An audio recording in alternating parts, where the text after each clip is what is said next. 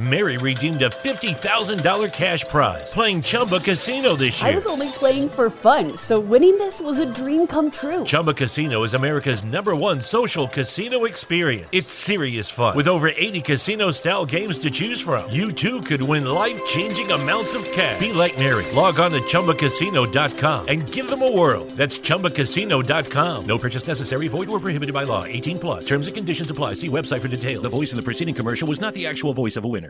Batman, what are you doing? You're completely outnumbered here. Are you nuts? You want to get nuts?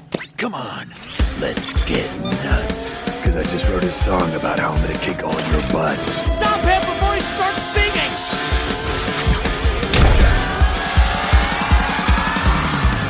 In the darkest night, I make the bad guys fall. There's a million heroes. Computer overcompensate, but I'm the best of them all. I'm on my way, sir. Who has the coolest gadgets? Batman! Who has the tricked out ride? Batman! Who does the sickest backflips? Batman! No, no, no, no, no, no, no, no! Batman! Yeah! Batman! Yeah! This is where the fun begins. Welcome to Dearly Debated, the show where you're entitled to your opinion, even if it's wrong. I'm your host, Nathaniel Levinson. And I am Greg. Where is Harvey? Friends. And I am Vengeance. I am the Knight. I am Jason Daniels. Excellent. So, as you might have anticipated, we've chosen our topic for the day. But before we get into that, I actually, once again, lightning struck. I was in Pennsylvania. And when I got back, this was on my desk. It's a memo from an alternate dimension. Oh, wow. Nice. Let's hear that inside. So this is what's been happening in an alternate dimension. Peace was officially declared in the Middle East as all parties found common ground in their love of Backstreet Boys. Noted philanthropist Mahmoud Ahmadinejad said, "Our discussion was getting heated when Netanyahu's phone went off and his ringtone was, 'I Want It That Way.' We all agreed there's no way we could hate people with such great taste in music." A 24-hour rave was held in celebration. George Lucas was knighted for his work on the Disney Star Wars trilogy. After a rocky start, Lucas created the peerless prequel trilogy, which most people remember for the lovable Darth Jar Jar. The sequel trilogy somehow surpasses those films in every aspect. Ebert called them a flawless cinematic masterpiece. Of particular note was the middle movie directed by blue-haired wonder Robert Prinz. The first Sith astounded viewers by its... wow, whoever in the Ultimate Dimension wrote this has terrible... Sorry. The first Sith astounded viewers with its cohesiveness and high quality. So there you go. Oh, well, right. You're welcome, Greg, from a different dimension. He goes by Robert. Oh, his name is Bard. All right, so today we are talking about... We're going to talk about Batman.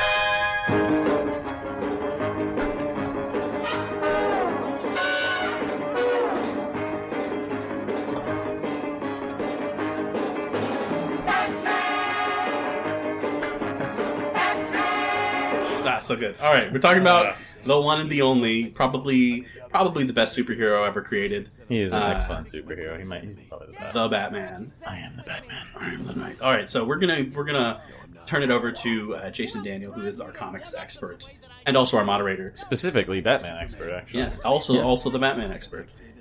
Yeah, if you guys have listened to previous episodes, you may have noticed that 2 out of my top 5 movies were Batman movies. Another one was the Spider-Man movie. We'll get into that later. But I figured we could start off just really quickly just talking about the history of Batman. It's 80 years old as of last year. Oh, happy birthday. This lesson, old man. The character originally debuted, created by Bob Kane and Bill Finger back in 1939. Shortly thereafter, they introduced things like the utility belt, batarangs. Robin debuted a couple issues later in... Batman debuted in Detective Comics 27. By 38, they had Robin. Spun off into a solo series. Joker and Catwoman appeared in the first Batman comic, and all that happened really, really quickly. It just kind of took the world by storm. You know, and from there on out, the character was kind of dark and gritty like we see him today. He actually carried a gun to begin with. A lot of his enemies were killed by him or died pretty quickly. Well, remember we talked about the very, very first edition of the first Batman. Was it the first Batman or was it the Detective Comics one? Where Hugo Strange makes a bunch of hulking monstrosity, and so Batman kills all of them. It's like, it's better for them to die than to live like that. Yeah, it's one of the early stories. There's one where he, like, hangs a guy from the Batplane, or a monster from the Batplane. Yeah. He's like, well, it is what it is. So I remember, I was going through all the, I decided, I'm going to start reading Batman from Batman #1. Mm-hmm. And it was fun. It's just how comics were in the 40s. And, you know, Batman's very pulpy, very verbose. Yeah. Very wordy. Lots of ridiculous things happening and lots of shock of them going, and then spewing exposition. Well, that's why Robin was actually created.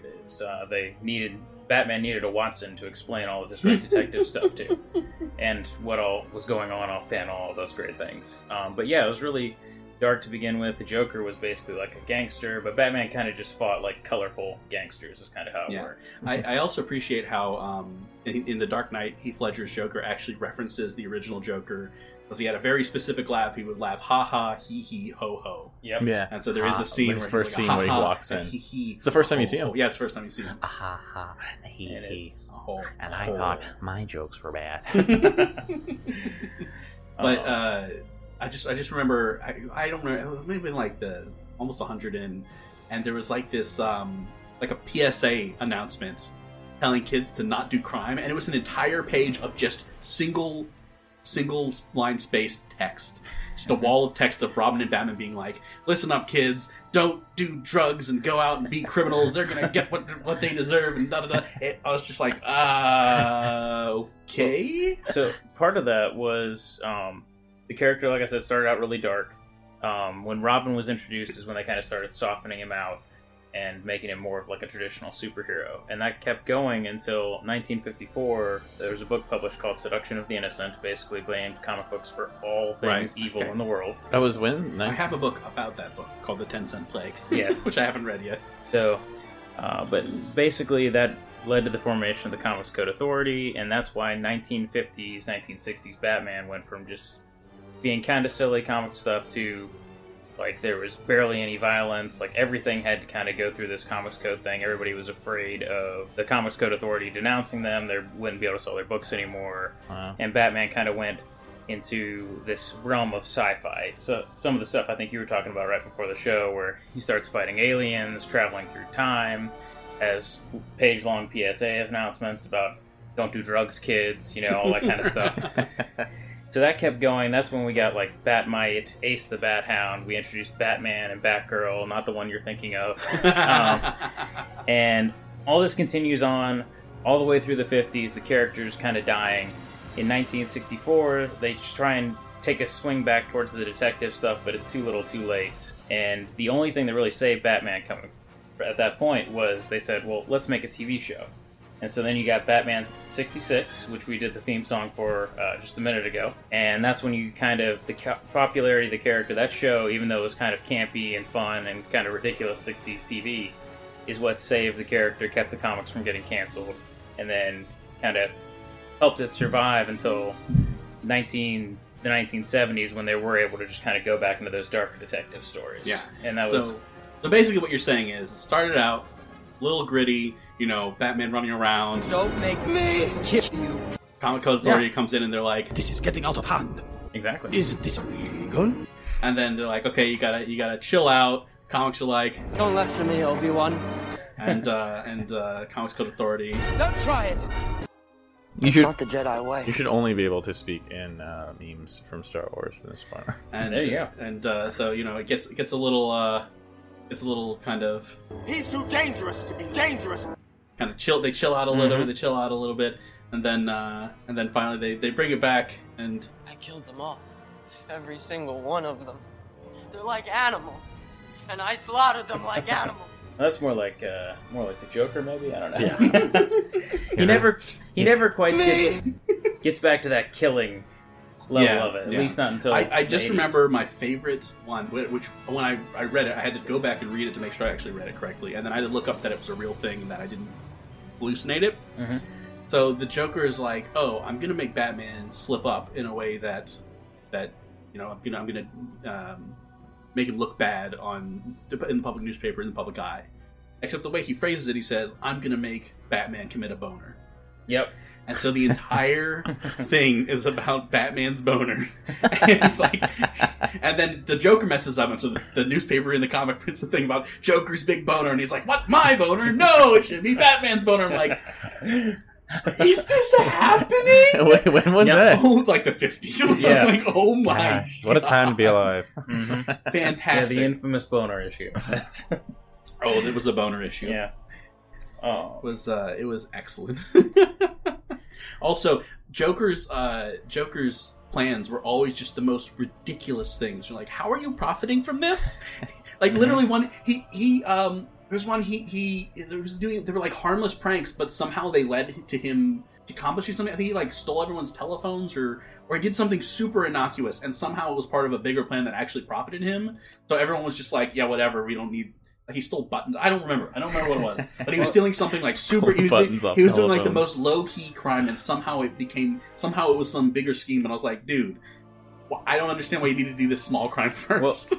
Well, one of the most famous Joker stories is actually called The Laughing Fish, and he makes smiling fish, and then he tries to patent them and sell them. He gets really upset when he can't do that. And that was, I believe that was in the 70s, so that was when they were trying to bring it back to more serious stuff. But yeah, the Joker is always crazy. But from the 70s, it kind of kept going with the darker, more detective-style Batman again. You had writers like Denny O'Neil, artists like Neil Adams that were kind of bringing it back, kind of forming the Batman that we see today. And that kind of kept going.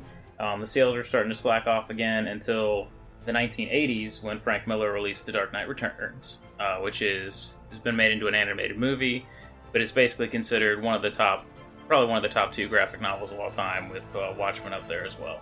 Really reinvented the character, kind of brought out all of those darker elements. You got to see an old man Batman fight Superman, really cool stuff. And then that just kind of continued. Frank Miller did Year One, which I think is probably the best origin story for Batman. They also made a movie about that. Mm-hmm. And it just kind of kept getting darker. 1988, they did Death of the Family, killed off Jason Todd's Robin. They also did The Killing Joke, crippled Barbara Gordon. That's a really dark Batman story, but a great Joker origin. And then from there on out, we start getting into the multimedia. The next year, 1989, the first Batman movie comes out. The first 1980s Batman movie. There was the 1966 Batman movie. Which is the best one. Yeah, well, I mean, some days you just can't get rid of a bomb. Fantastic. What a good movie. I mean, and the thing was, when I watched that, I thought it was just, oh, Adam West just played him super campy. But then I went back and read the comics. I was like, no, he's playing it exactly like it is in the comics. Yep. The boner! Batman! And what is it? Burgess Meredith is the Penguin. Wah, wah, wah, wah, wah. Yes, fantastic. And the Riddler has to, but my favorite part about that is the Riddler will give them riddles, right? Mm-hmm. And they'll say it, and then Robin will instantly solve it. Like, you don't give any time to think about it. They don't give you any time to say, wow, that's a... Robin just instantly. And some of them are like, what goes up white and comes down yellow and white? And A. Okay, fine. That. What weighs 3 ounces, lives in a tree, and is extremely dangerous? A sparrow with a machine gun. Oh, yeah, why didn't I think of that? Yep. And I don't even remember how that clue helped them. Well, the great thing is there's not really any logic to how they deduce it. Because he'll give them, like, 3 clues. They'll go through that spiel, and they're like, well, he's obviously, at the Gotham chemical factory. Right, he's hatching a plan right now. We need to go stop it. Did you hear the wind in the background? Yeah. Let's go east. Zoom, enhance, zoom, enhance, zoom, enhance. Audio, clarify. There's a duck in the background telling us where he is. Fantastic. That's my favorite Batman movie. I mean, I don't think it's the best Batman movie, but it's my favorite. It's the one I would say, okay, you can only watch one Batman movie for the rest of your life. I'm taking that one. Sorry, Dark Knight. I love the Dark Knight. But I love that Batman movie. It is a lot of fun. I've never even seen it. It's like, it's everything that's great about the 1966 TV show. It just really is crammed into like an hour and a half. And, I love that Lego Batman movie reference. And that really one weird time in 1966, it's just Adam West like dancing in his bat suit. Yeah. But I'm going to spoil this movie a little bit. So the plot of the movie is, it's like the Joker, the Penguin, the Riddler, Catwoman, and Two-Face? No, that might have just been them. Two-Face was actually never in the 1966 Batman show. Yeah. Oh, wow. But their whole plan is they come up with this machine that can dehydrate people. And so, first of all, they use it to invade the Batcave as Penguin, anyways, I'm going to skip that part. Their whole plan is they kidnap the entire UN by dehydrating them and putting them in these little vials.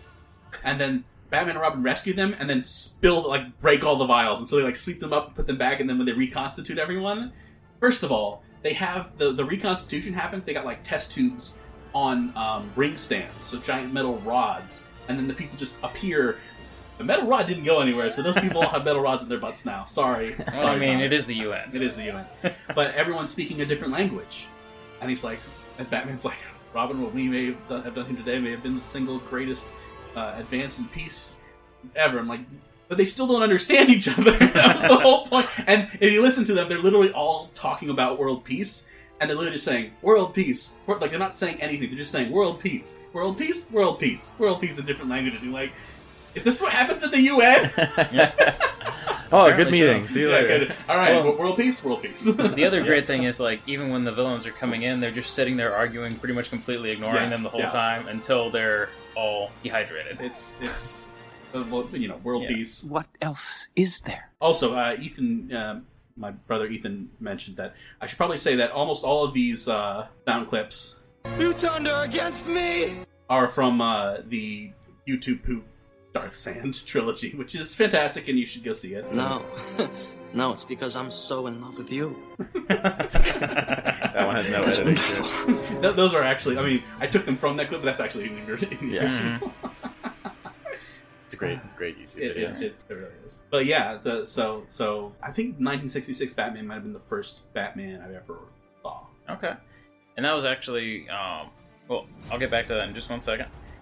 Moving back, just finishing out our timeline really quick, we had 1989 Batman, really great. Actually, really kind of the popularity of the character intensely multiplied after that, which led into Batman the Animated Series, which we'll get into talking about. Kind of the definitive voices for Batman, the Joker, some really great stuff there. And then it's kind of quiet multimedia-wise until 2005 when the Nolan trilogy kicks off, and we'll talk about that. And then 2016, we ended up with Batman v Superman. We can get to talk about Batfleck a little bit. Greg's making a really excited face. You know, to talk about Batfleck. And then, of course, we already talked about the Lego Batman movie in 2017, and there's future plans as well. A lot of other animated series in there, but he's technically in Young Justice too. Yeah, the character that's existed in a lot of different ways. You know, from the campy and the silly with the '66 to the Lego and all the way up till wanting to murder people or hanging them from his airplane, and all kinds of great stuff. So. But it's a great guy. He's a great guy. So one of my first questions was, what was your first experience with Batman? And you were talking about it being the 1966 I'm pretty TV sure show. It was the TV show. That was my first experience with Batman. Really? You didn't grow up with the 90s one? I mean, I did, but because my dad watched we would watch not Boomerang. Yeah, it was on Boomerang. No. There was the TV channel that specifically played older TV shows. TV Land. So my dad would watch TV Land all the time. So I grew up on Rifleman and Bonanza and Andy Griffith's Show and Batman. Yeah, Adam West Batman, the real Batman. My first experience was with I don't even know if it was with through media. I probably had toys and and played. I'm trying to think if there was a video game I played. I had a Batman T-shirt that I loved, which is kind of weird. But it was definitely, as far as whatever media I was consuming Batman through first, was definitely the 90s TV show, which, theme song still in my head, in my opinion, still the best depiction of Batman. At least my favorite depiction of Batman, I should say. Those were, that whole series was amazing. Yeah, and I'm right along the same lines. I had... my dad was a youth pastor, and there was a guy in the youth group at the time. I was, a little kid, but I would go along on these trips, and he was really into Batman, but he would, get me the toys and stuff. He talked to me about it, but the first time I really got into it was just Saturday mornings watching Batman the Animated Series on Warner Brothers. So, Kids WB? Yeah. Yeah, Kids WB was legit. Awesome. It was really good stuff. Gosh. Okay. So, I figured we can, like you were saying, kind of talk a little bit about each incarnation. We had we talked a little bit about Batman 66 already. Which can I just say, first of all, Adam West comes back as the voice of several characters in Batman-themed things, but mm-hmm. in the Fairly Odd Parents, he plays Catman. Yes. Who is like, you know, was a... They almost did this in the animated series with the Grey Ghost. Yeah, he was. But this was like super goofy, where he was a TV star and he played Catman, and now he thinks he's Catman, and so he's just running around being Catman, wearing the costume and just being ridiculous. But it's voiced by Adam West, and I love that Adam West had that sense of humor to be like, I was this icon, and I don't have to take myself seriously. Look, here's all these things making fun of that icon. I'm gonna go along with that. Yeah, and. Like you said, he did return as the Grey Ghost. Mm-hmm. He actually, I think he voiced the mayor in another Batman cartoon. I think it was the Batman. But he came back. He would basically, anytime they would ask him to do voice work, he'd come back and do a special guest appearance or play a character.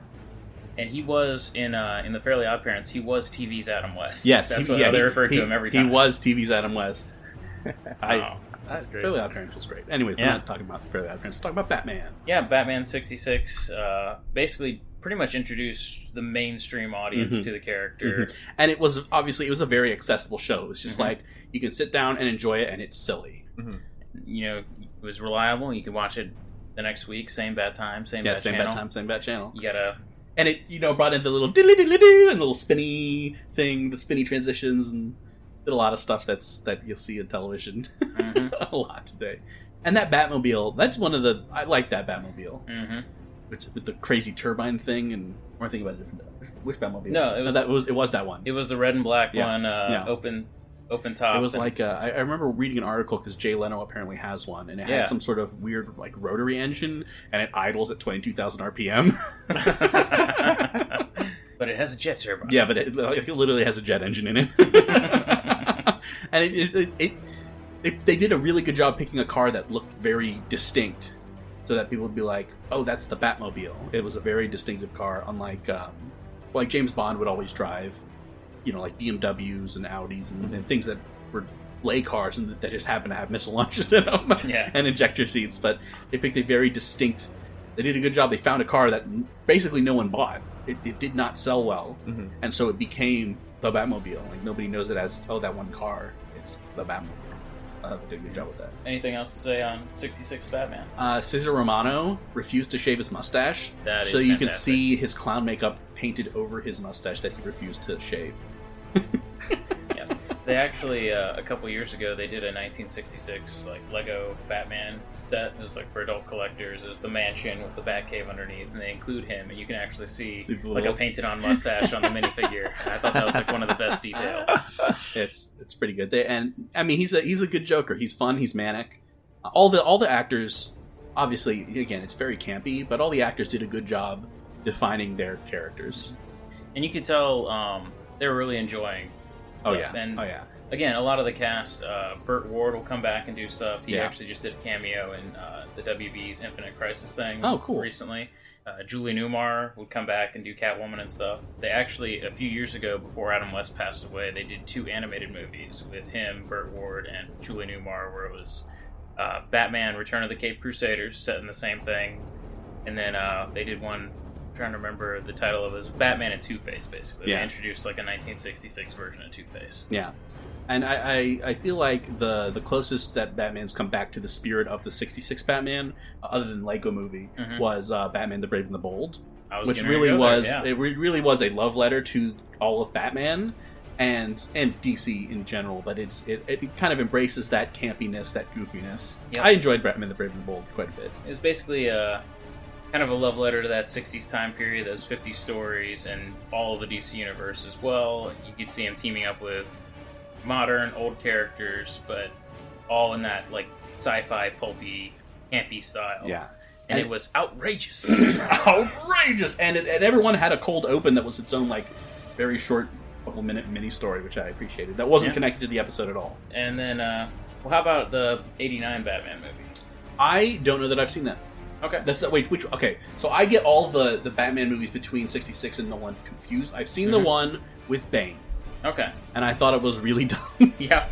That is... I don't think I saw the one with Jack Nicholson as the Joker. Okay, I actually only watched that just recently, which is shameful as a Batman fan. I've owned it for years, but it was really great. Greg, did you ever see 89 Batman? No, I saw the one with Schwarzenegger as Mr. Freeze. That was the one with Bane, right? Yeah, that one was not good. Yeah, that was the worst out of all. That was bad. I was hoping we wouldn't talk a ton about it just because I was like, that movie's not very good. Well, I don't have a model to say. Yeah, that was Bat Nipples, right? Yep.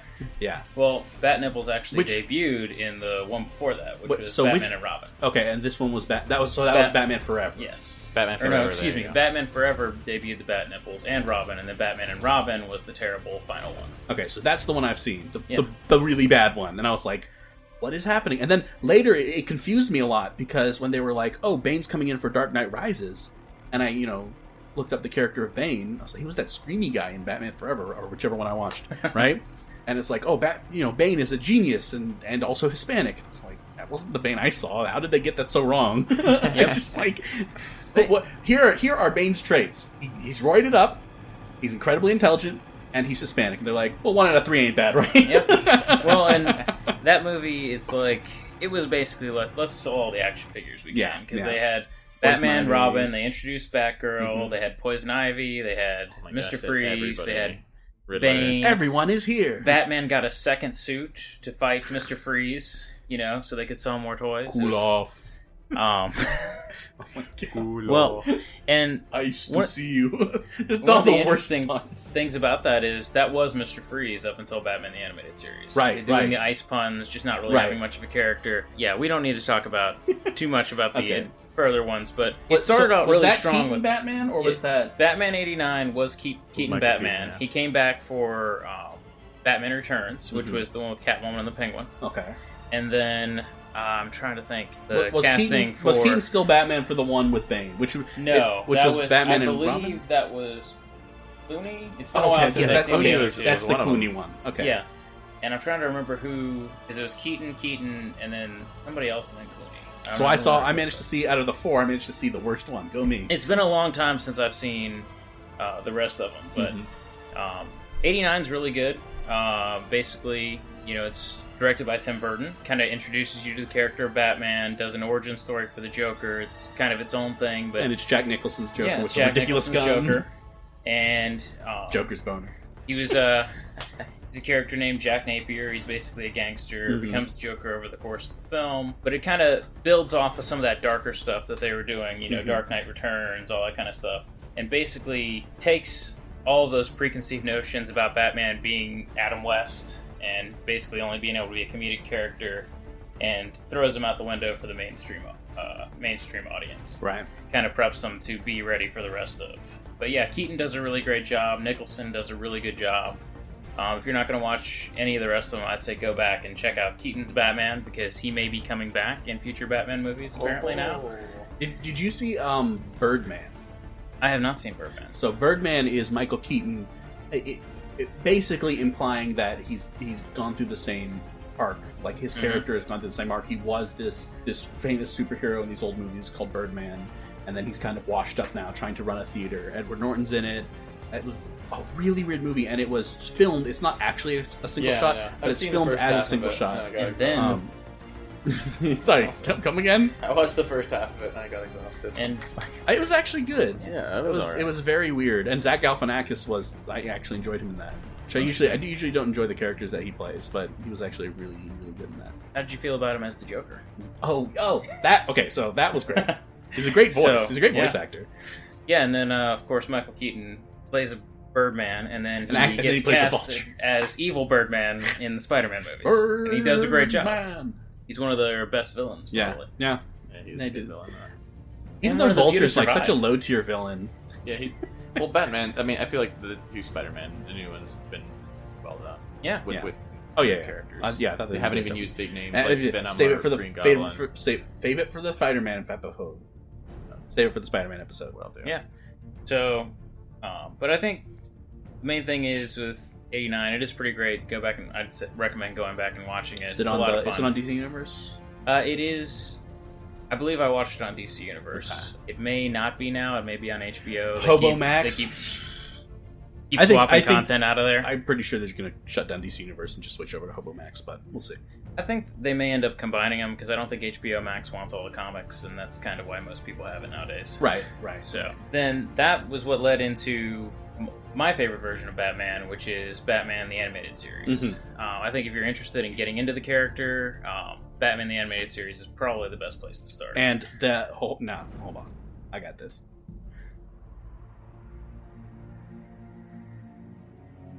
Danny Elfman, right, wrote this? Yeah.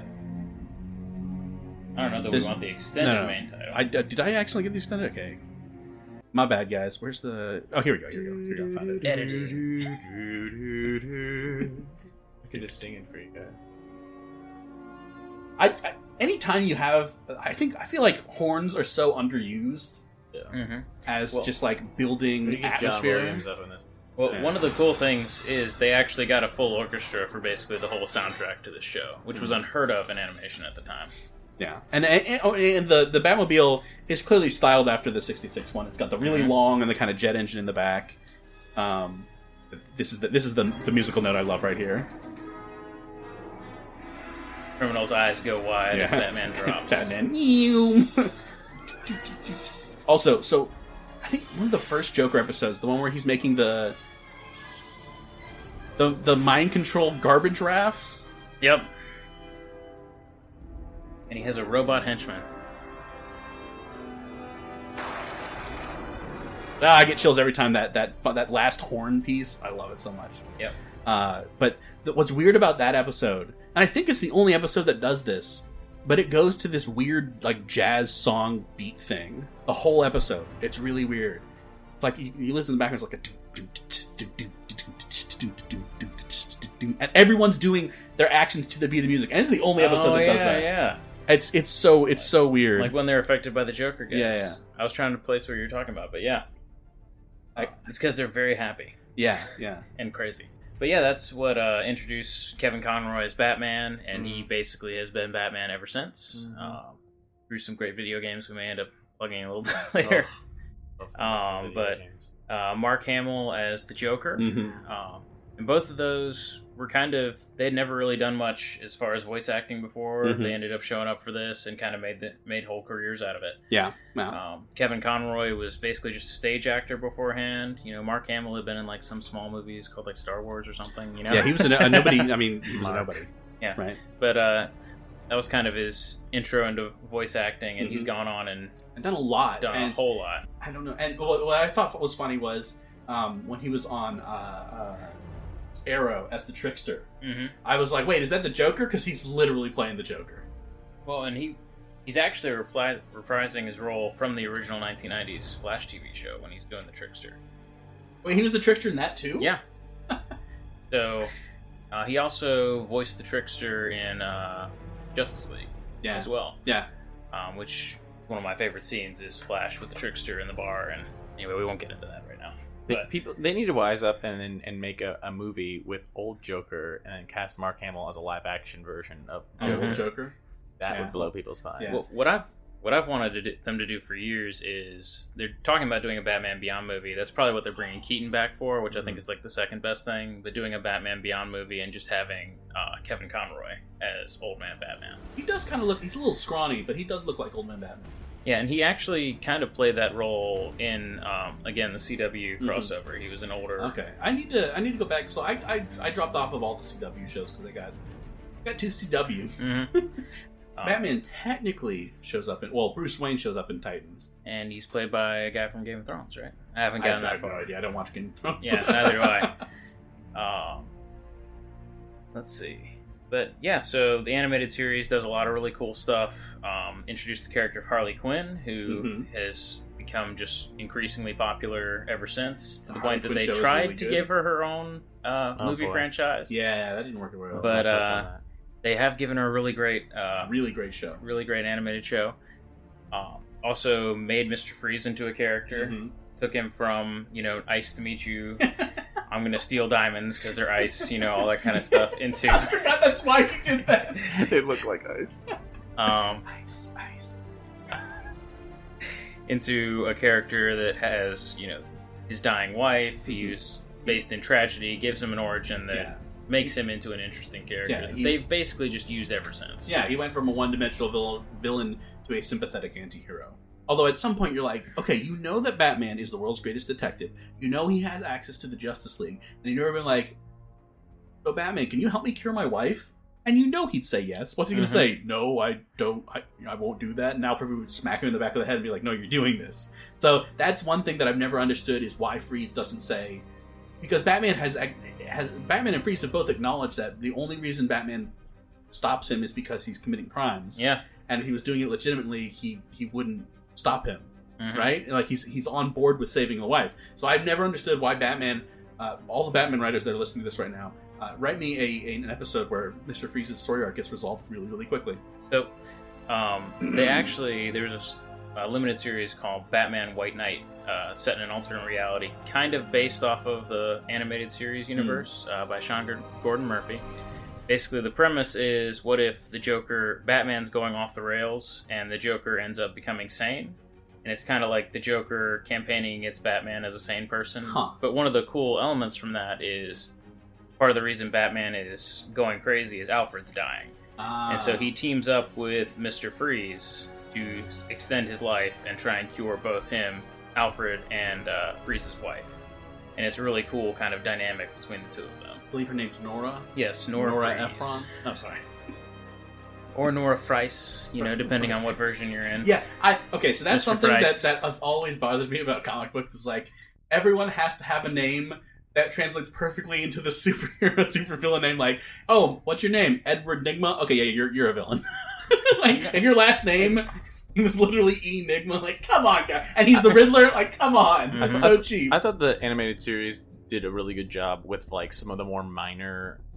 villain roles, like they made them into like really compelling characters, because I remember like the Killer Croc episode, I think it was, he's such like a minor, like he's not even somebody you really think of when you go down the list of like main Batman villains. Like I don't even know when you get to him, but he has this really in-depth episode where he's like with like this weird traveling like circus family where they're all kind of awkward, and he's feeling like he's fitting in and he's starting to change a little bit, but he ultimately like just goes back to his roots of being like a thug, and Batman beats him up or whatever. But it was such an interesting episode. I remember even as a kid like really like grappling with like that and wanting him to be a good character, and almost like voting for Killer Croc at one point. And he was also just animated. It was a cool depiction of him. He was very human like as opposed to Solomon. Not to say that Suicide Squad is a good depiction of anything, but like he just kind of looked like a Power Rangers villain in that. And then what he looked like?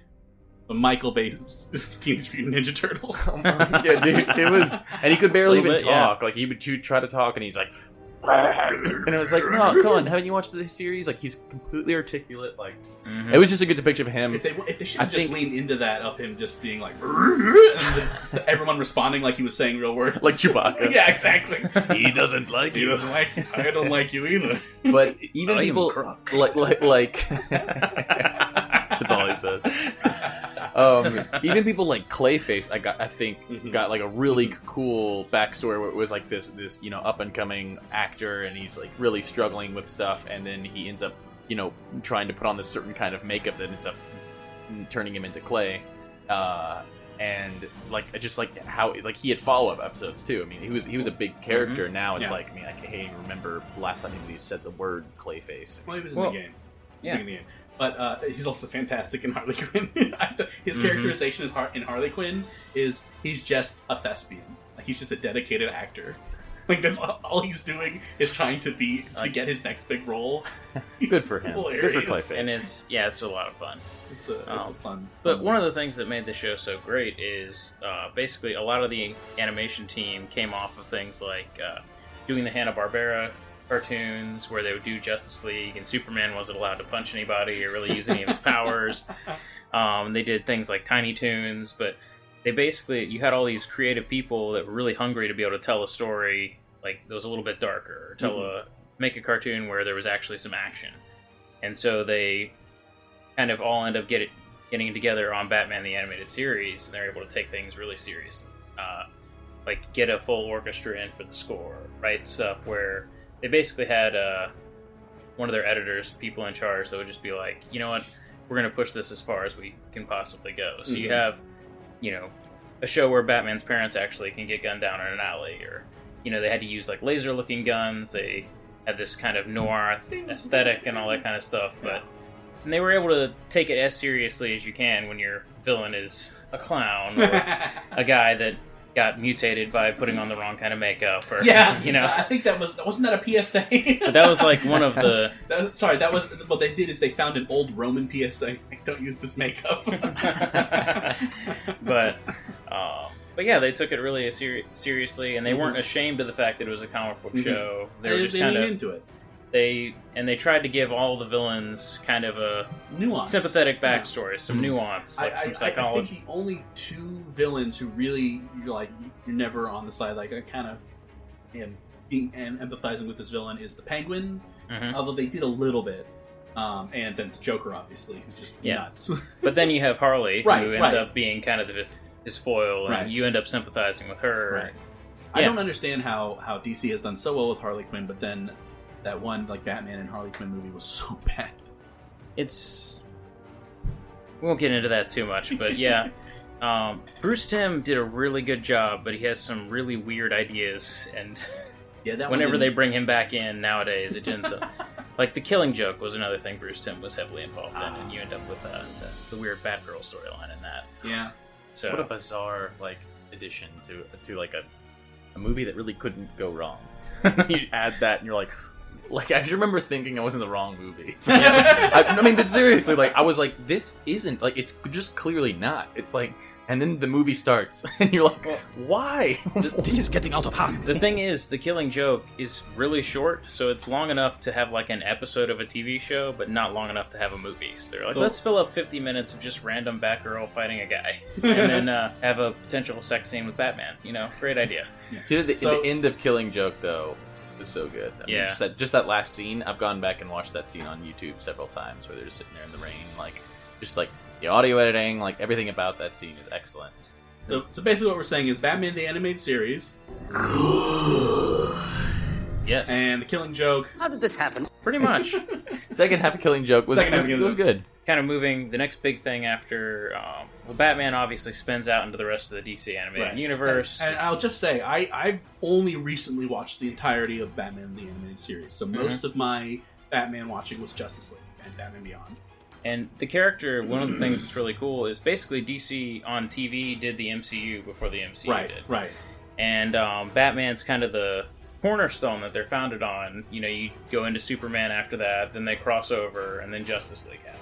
Yeah, which was, oh my god, the theme song for Justice League is so epic. Yep. When that was playing, I like the JLU one. It's not bad.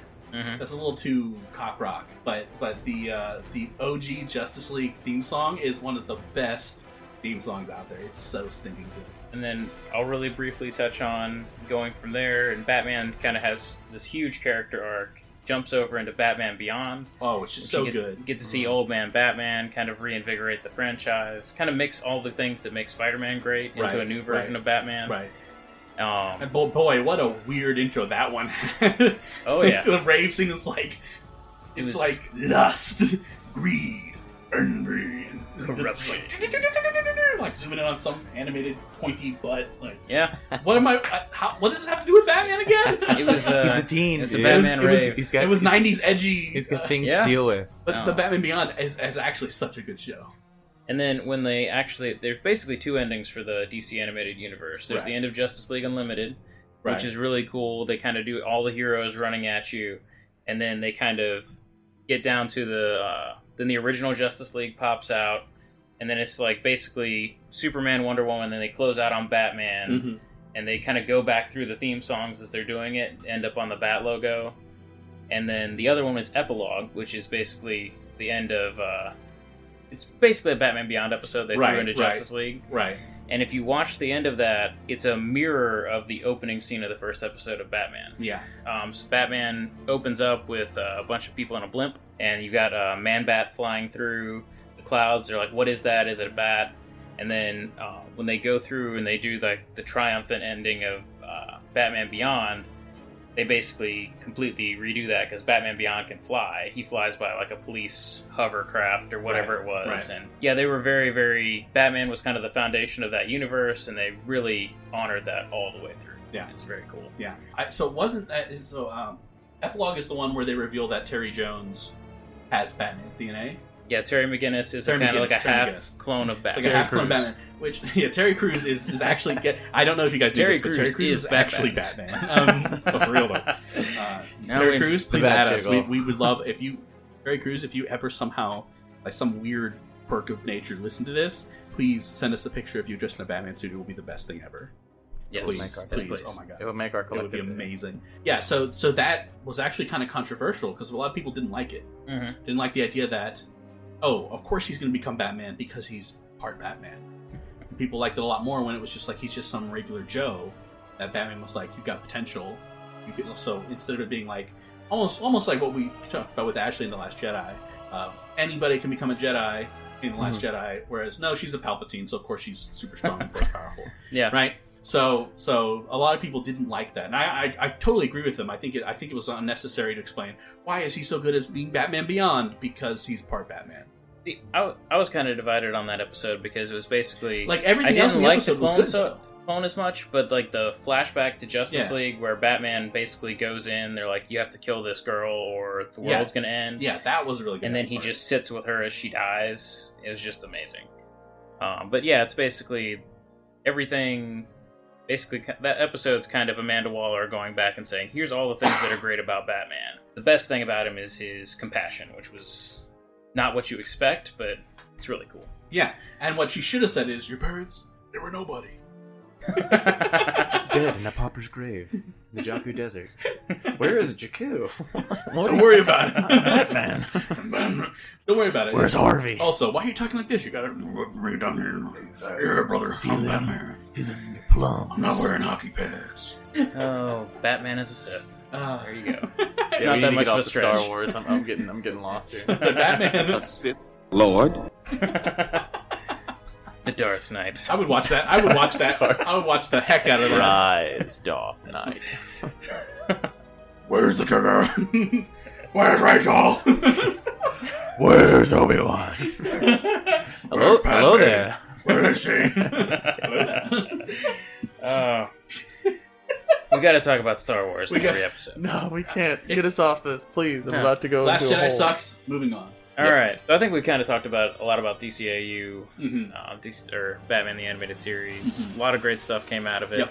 Yep. Next big thing that came was The Dark Knight. Dark Knight. Which I don't think anyone was expecting to be really good. I mean, Christopher Nolan everyone was like, okay, Christopher Nolan's a good director. Mm-hmm.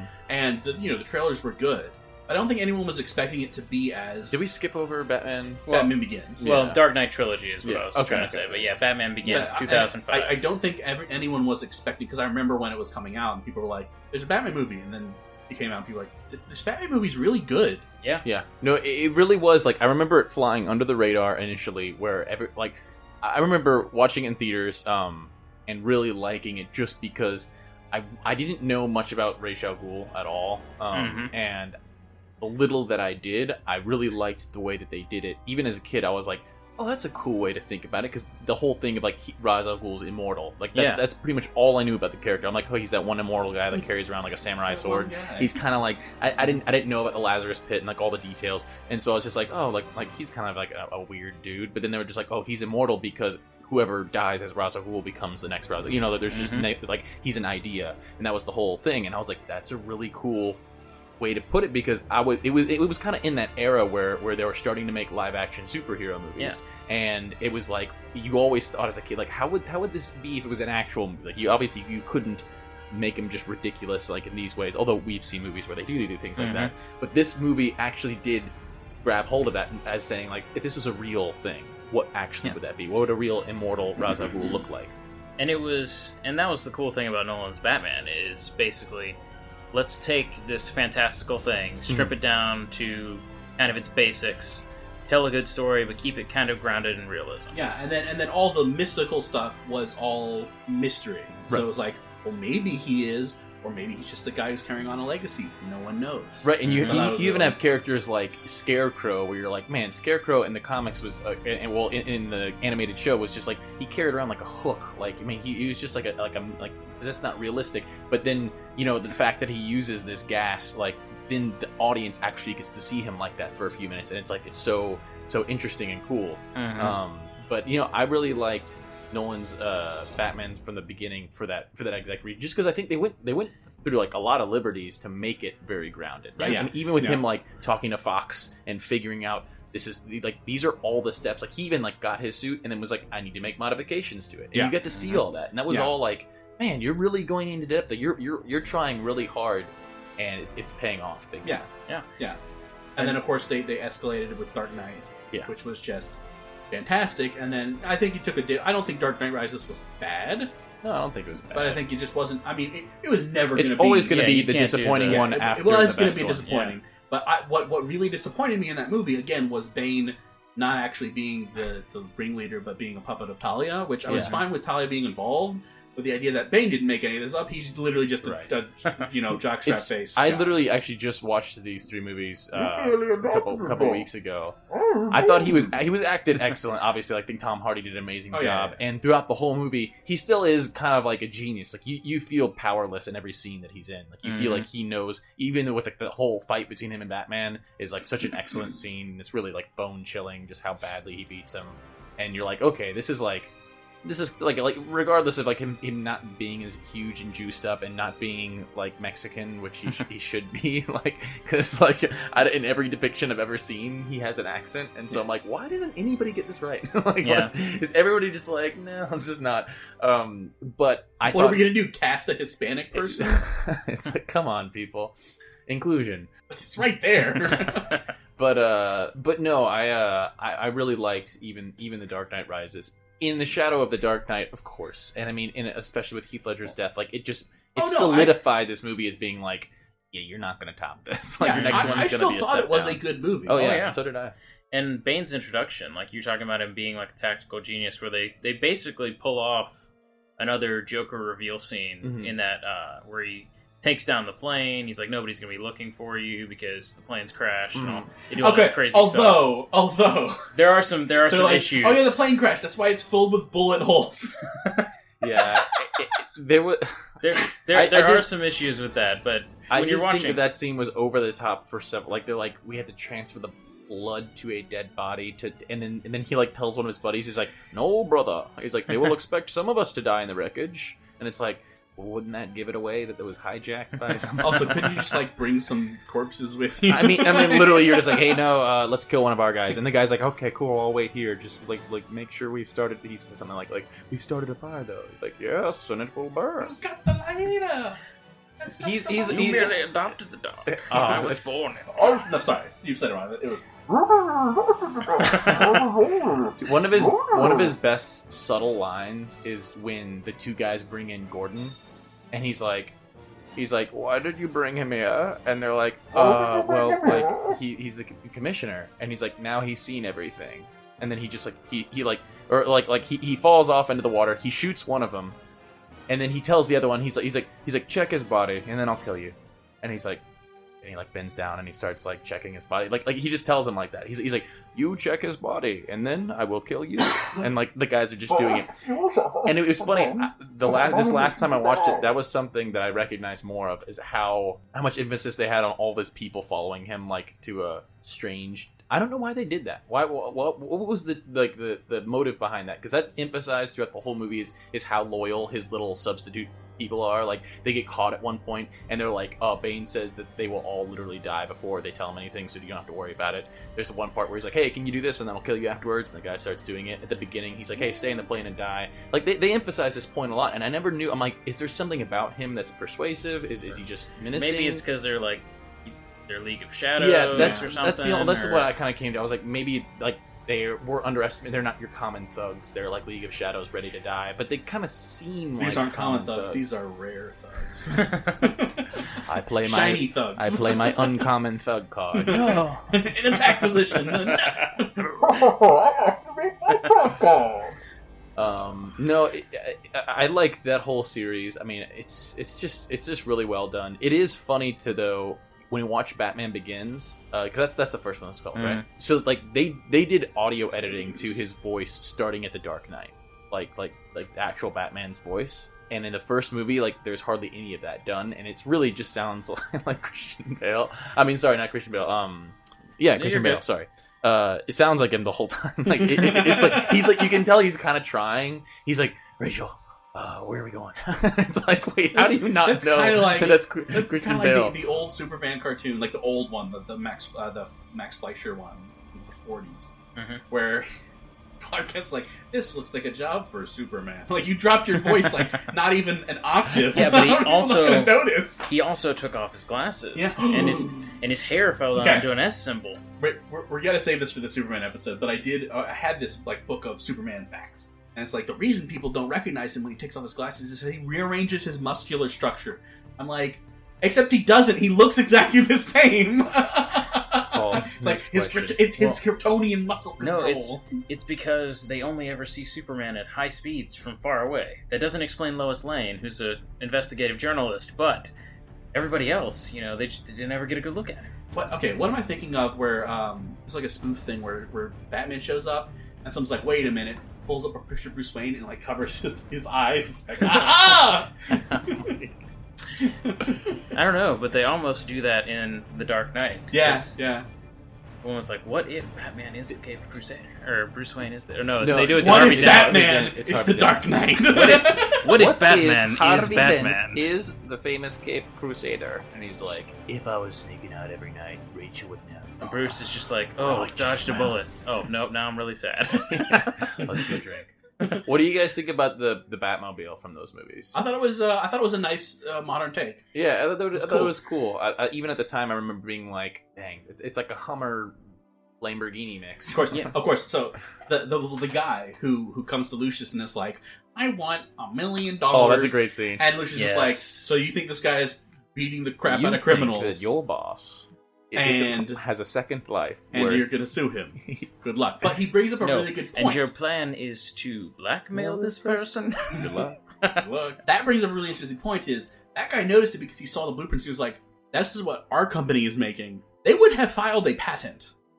The patents for everything Batman uses are out there, and at the very least, they would have been saying, okay, Batman is being funded." By technology from Wayne Enterprises. Someone would have made that connection. Yeah, maybe just the car, though. Everything else, it's like, who's to know? Like who looks at me? Like, his whole thing is that he stays in the shadows. They're not did you see what his cape was made out of? The material? Someone would see the car and be like, where did he get that? Is that a custom job? The car is the only thing that I think could potentially lead to something like that. But even that, he gets it in black. He's constantly like flying, like under, like you can't see it. But it's such a unique design. Yeah. No, someone from the patent office or someone from the military who had ordered it would have been like, didn't we order 10 of those? But that's where you can Batman must have stolen that car from Wayne Enterprises. You can just slap billionaire on top and say they found a way to put it. But they also go through some liberties of like even like getting the mask where they're like, hey, we'll order the ears from one place and we'll order the helmet from a different place so that we can make them ourselves.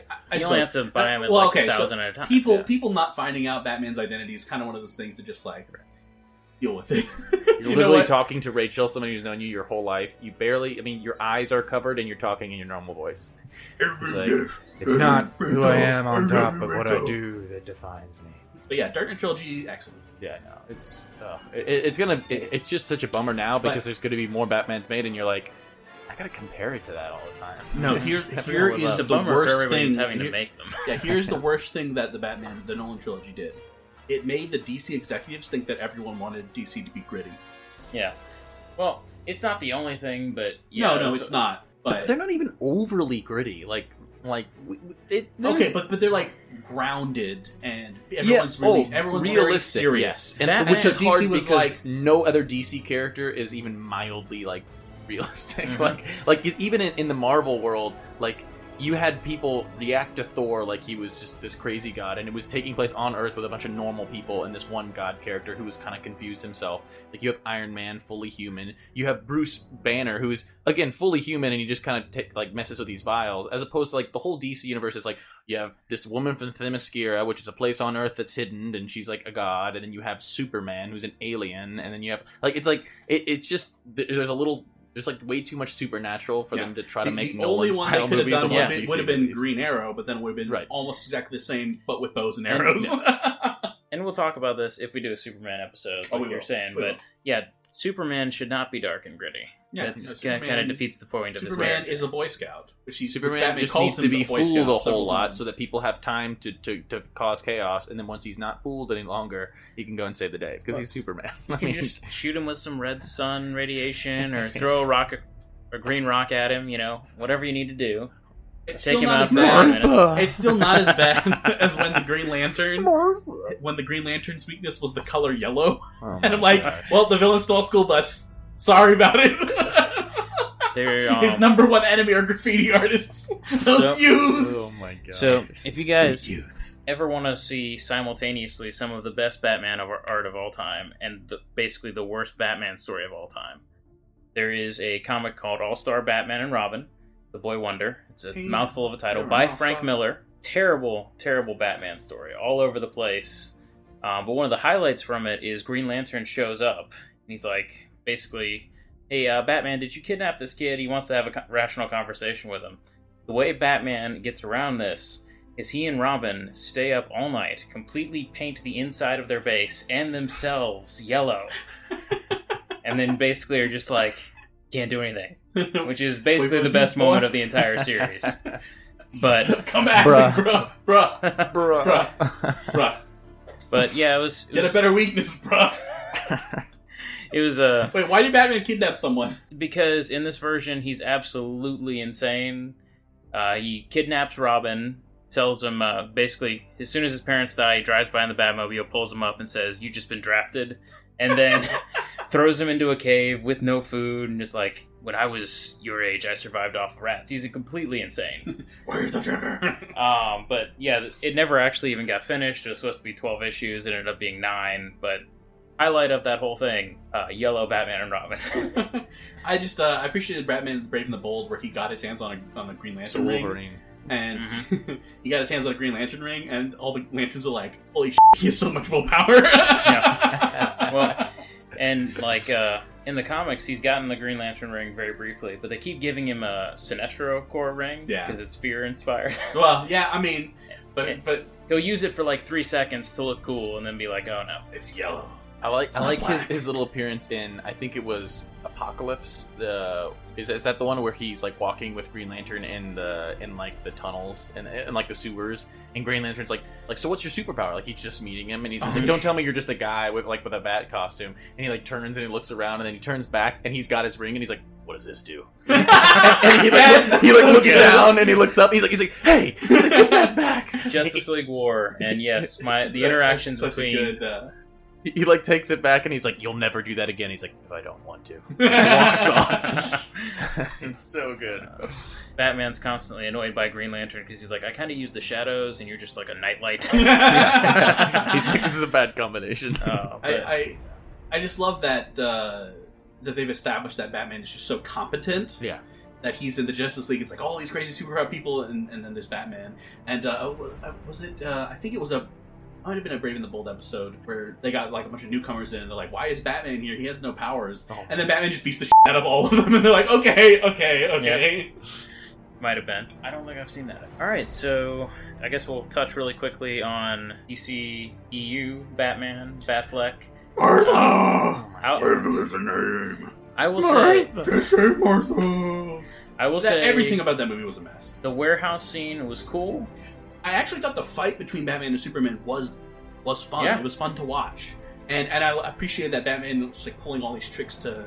It was what it should have been, which he was wearing this ridiculous suit of armor so he could survive the blows, but he was using cunning, and where Superman's just like rushing at him, so he's got traps and things, and you know he does like the kryptonite in like the gas form to weaken him a little bit, and you can tell when it's wearing off, like his like metal thing is just breaking until eventually Superman's face just doesn't move at all, and his whole machine like breaks, and he's like, Martha. So I thought that was a really good way of showing you this is how Batman beat Superman by outmaneuvering him. Yeah. Right? Not by out-muscling him. No. Because obviously he doesn't. But... If we're trying to salvage anything from it, and I'm just doing my best here, I liked, like, some of the details they entered, like, they included where it's, like, he clearly has a voice modification thing. They're trying to get it fixed. It makes him sound really cool, so you watch it, you're like, this is really cool. Like his. But like, then Zack Snyder wrote the worst dialogue. Yep. Do you bleed? No answer. You will. I feel like it was one of those Twitters. Batman, do you bleed? Nobody. Batman, you will. But, like, even, like, that scene in the trailer was cool. Like, I thought that part, like, with, like, was, like, pretty... It just seems very cool in a moment where you're like, man, you got to do a good job at making these superheroes cool because like they're for children and like they're gonna be live action. You're like, how are you gonna make this cool? And it's like in the pouring rain, they have this dialogue. Batman's got his cool voice. He's got his like night light like eyes on. Like that's all very cool. But that was shown in the trailer, and honestly, it might have been a neat little fight scene, but. I mean, the failures in that movie were just so, like, do you just not know anything about the, like, how are you going to cast Jesse Eisenberg as, like, it's what it's... Well, see, he would have been a good Joker. Yeah, I was about to say, the problem was they brought Jesse Eisenberg in, and he read Luthor as Joker, and that was the main problem. I mean, literally, it was like, this is not, like, there's never been a Lex Luthor like that. It's just like, it's like yeah, jittery. Lex Luthor and, like, definitely pushes pushes the line all the time, but he's shrewd, he's calculated, and he's not anti-humanity. No. I don't even know what Jesse Eisenberg's plan was in that whole movie. I don't understand what he was doing. Take down Superman. Right, which is like, okay, that part's like in line with Luthor's character, but you're right, Luthor has always been pro-humanity at the expense of Batman. He's always been like, I really care about this place. Like he's like running for positions in government, usually in most of like the movies or the episodes, like he's got some kind of role protecting the city and just trying like his whole crime is I'm going to be so anti-Superman at the point of dishonesty to where I'll even lie about the things he's doing so that like the people turn against him. He's essentially just a corrupt politician. Like he's just doing and at the point of like I'm sure like he does this at the cost of certain people, but overall he really does care about the people. Right. So apparently like they did do an ultimate version of Batman v Superman that's longer. And they cut out I've seen it. Apparently they actually cut out a lot of things that explain like little bits of what Lex Luthor's plan are. Like he's actually paying the people to kill the people with the bat symbol in the prisons and all this kind of stuff. Mm-hmm. It makes a little bit more sense. It does not salvage the movie. No, yeah. But some of the things I did like about Ben Affleck's Batman is he did look really good. They basically modeled his suit and kind of the Superman fight after The Dark Knight Returns. Mm-hmm. I liked him as an older Batman. I really liked his introduction where he's in Metropolis for some reason at one of his branches and he just as Bruce Wayne runs into the rubble and starts trying to save people. I thought all that was really cool. The only really good moment in Suicide Squad, in my opinion, was his cameo where he shows up, takes down the Joker and Harley, and then, you know, goes in to rescue Harley. They did some really cool things. The warehouse fight was pretty cool, but they kind of ruined it all with him just being really bloodthirsty. And with the plot just being bad. And with Martha. With Save Martha. I thought the biggest thing the movie hinged on was him being mad at Superman. Mm-hmm. And there just wasn't enough for me for, like, I was like, why are you that, like, okay, obviously he's like, oh, you destroyed that city and you killed those people, but, well, he clearly didn't want to. Like you're Batman, you know better than that. What a tool. Snyder's whole Batman, of course Batman freaking kills people. Grow up, like, okay, maybe Batman kills people, but he's not the Punisher. Yeah. No. You made him the Punisher. And it's fine if Batman last resort kills people. I don't have a problem with that. In fact, I think that's more sensible than Batman never kills anyone ever. Mm-hmm. Well, and it's within Batman's character to see Superman and go like, oh crap, that guy's a threat. He just took down a city. But it's not within his character to then try and take him down for no reason other than, him trying to save the world. It's like for reasons that he's been pursued. Like for people going, it's all your fault, and him going, alright, I know better, like you can hate me, that's fine, but like I obviously know what I'm doing is good. And then he sees somebody else doing the same thing, and he's like, and he essentially is those people. It's my job. Yeah, and he's like, you're hurting people. And like Superman's like, dude, I killed a guy that was literally gonna kill the whole world. Like he's gonna kill the Earth. I killed him. Yes, it was a fight that hurt a lot of people, but I saved everybody. You can't understand that as another superhero? And he's like, no, I'm gonna kill you. And he's like, what's Martha? It was just such a weak thing that like it had to be really strong to motivate Batman to want to just go out of his way to be like, I'm gonna go execute that guy. Like you gotta do a good job writing that. Motivation made sense. He was like, hey, go kill Batman. well, I'm gonna kill your mom. Right. Well, but Batman's also more gritty and like, sure. and we know that like there are these little things that he's catching on to, like, oh, like he's killing people in these prison cells, and like, and Batman's also just not gonna take crap. Like it's understandable that he's like, if he approaches Batman would be like, back the hell off. Like, yeah. Like I don't need to explain anything to you, and that makes more sense as opposed to Superman being like, he's kind of a poster boy. Sure, he's gonna be a vigilante and save people, while at the expense of like some people getting hurt. But like, why is Batman the like? How is he so bent out of shape? Like, dude, how he's so bent out of shape? It would have. But I honestly think people were like, Batman is Ben Affleck. No, this is not good. I didn't care. I thought he did fine. Yeah, I thought the script and the directing was just garbage. That's what killed the movie. I also thought that like the weird implementing of like random side, like Wonder Woman getting thrown in there. Not a lot of character development. The weird video game scene where you get like the power levels of all of his friends, where he's like watching them on the screen, like, oh, there's Cyborg, oh, there's the Flash, and he's like, sweet, I got a 3-star Flash, guys. Hey guys, I got a rare Cyborg, shiny. Also, you got an executive that comes in and is like, hey, so how could we put like 5 trailers into this movie without anybody noticing? Oh, we could just have Batman watch government YouTube, you know, for like 5 minutes. Also, no place in that movie. Wonder Woman's theme music, I think, is a wreck. I thought the Wonder Woman movie wasn't bad at all. I thought it was really solid. Yeah, that was good. It was a fun movie. Like, as far as the DC movies go, it was great.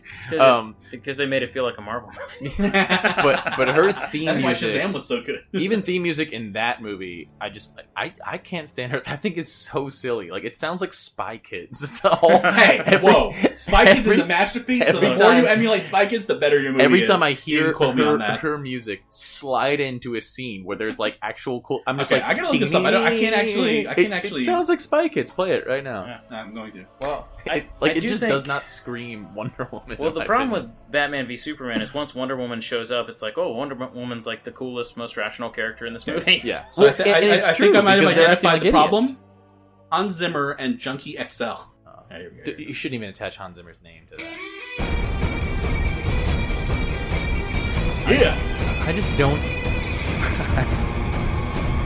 That's all you need. That's basically the whole thing over and over again. That really does sound like Spy Kids. Yeah, I told like it happens, and it was almost like it felt like a meme. Like she like slides, and it's like, and I'm like, what is this like? Like felt like I was watching like a. Well, how else are you supposed to know that this female character is super cool? You got to give like, she was already super cool. Like she did like her character was. I mean, it was fine other than being rushed, other than being like, hey, let's have her movie before we do a movie like this. Big mistake. But, I mean, her character was fine. It was just in light of, like, everybody in the movie being so silly and so stupid. Like, in light of, like, Batman being completely irrational, like, in light of Luthor just not being himself, she was like, oh, this is a breath of fresh air. This is, like, it was almost as if Wonder Woman came into the scene and was like, what are you guys doing? like, stop. No, stop him. I walk onto the wrong set? Yeah, like, and so she's like a breath of fresh air in that sense. I just didn't like her theme music. That's so like, bad. Is she with you? I thought she was with you. Oh my God. See, if I was Batman, I'd be like, oh yeah, she's with me. Where did this giant monster and this Amazonian warrior come from? Hey, we were just over our moms. All right, so Justice League. I actually haven't seen Justice League. I heard it was a mess, though. Really? Well, yeah, Justice League was all over the place. It's kind of understandable because you had Zack Snyder and then they brought in Joss Whedon, and those two people are not going to work well together. It was just like...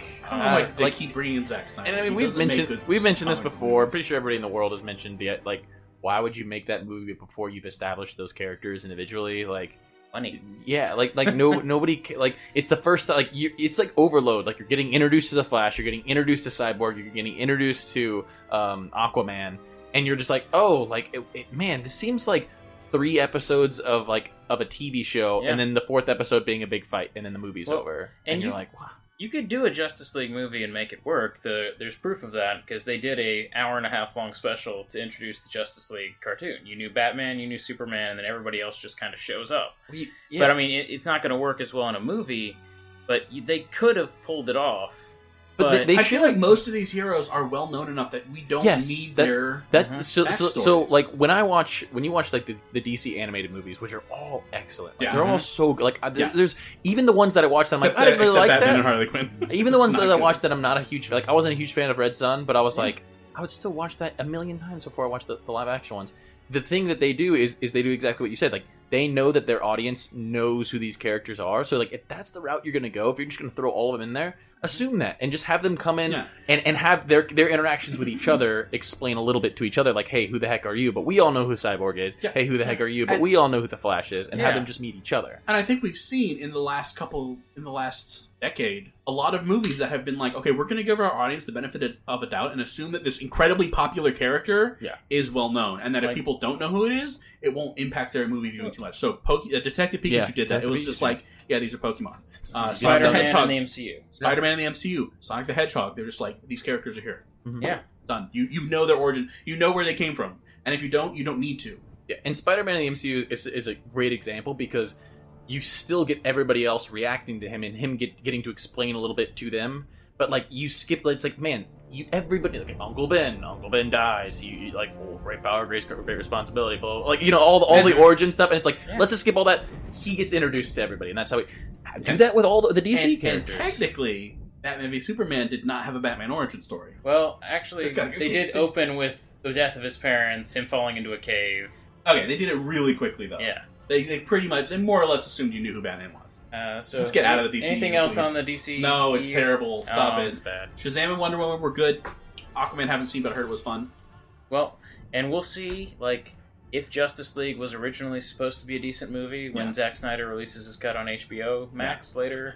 I'm kind of excited. How did it change it that much? Zack Snyder, I don't know. I don't know why people keep letting Zack Snyder make comic book movies he doesn't. You're still going to have Superman with a mustache CGI'd away. He makes really flashy. But he's going to be in a black suit. It's going to be completely different. I will say I'm a little excited for Matt Reeves' Batman, which is supposed to focus more on his detectiveness. Yes. None of the live-action Batman has done anything. And we'll see how that goes. Dark Knight handled it. It's sparkly vampire Robert Pattinson. I know. I think he's a good actor. Yeah, that was good. Yeah, I'm not going to blame him for being in Twilight. I can't blame him for being in a garbage movie.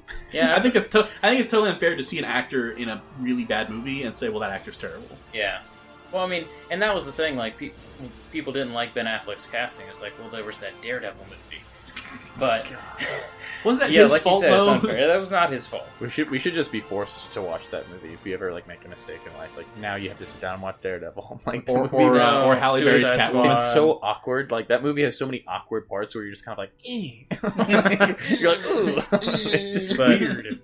Yeah, so that's kind of Lego Batman, which we've touched on a few times. So good. But I think one of the things that is so great about the character is you can go all the way from Lego Batman, 1966, campy, kind of fun, kind of give him the same origin story, and then go all the way over to The Dark Knight, where he's this tough, gritty, kind of grounded vigilante, and all of it still works, just because the basic archetype of the character is, it's very simple, and you can kind of adapt it to anything. So there's kind of a Batman out there for everybody. Yeah.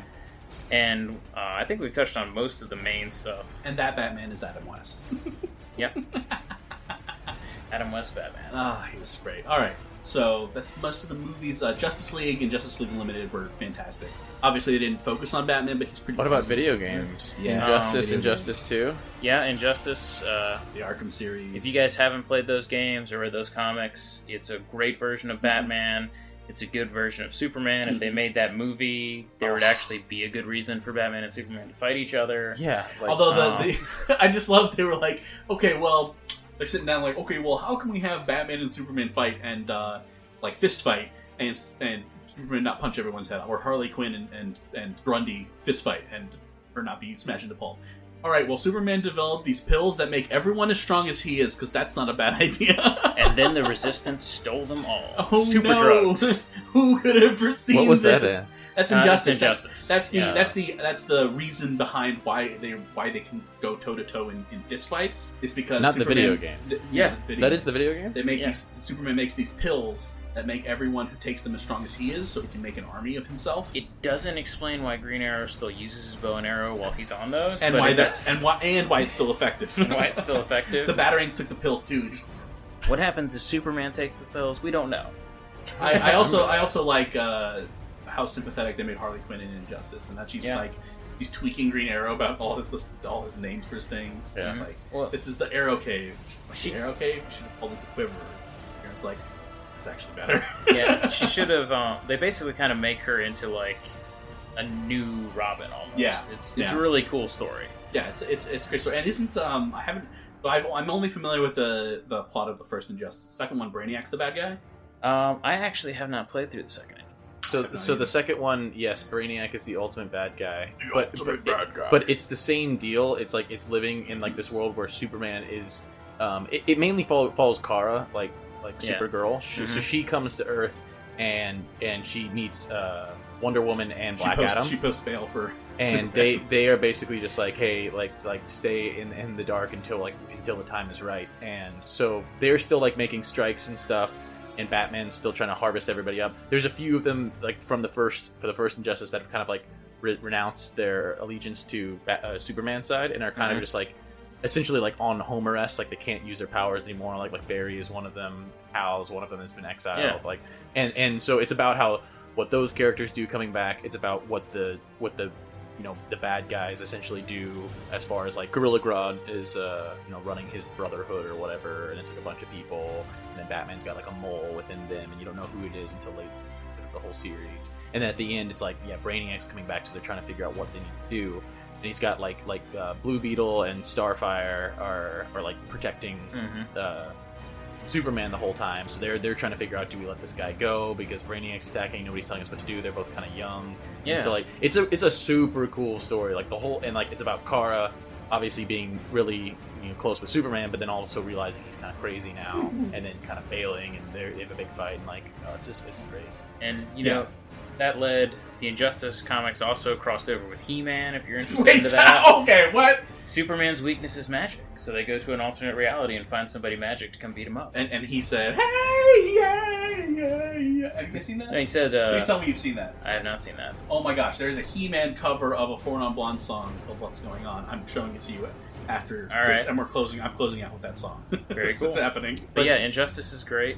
Yeah, I could watch all those cinematics as a movie. Oh yeah. So I thought it was great. The games. It's a solid fighting game from the same guys who did Mortal Kombat. So if you play Mortal Kombat games, it's Mortal Kombat 9, which is when they rebooted the series. Mm-hmm. It's completely identical. Yeah. It's completely identical. The clash system is stupid.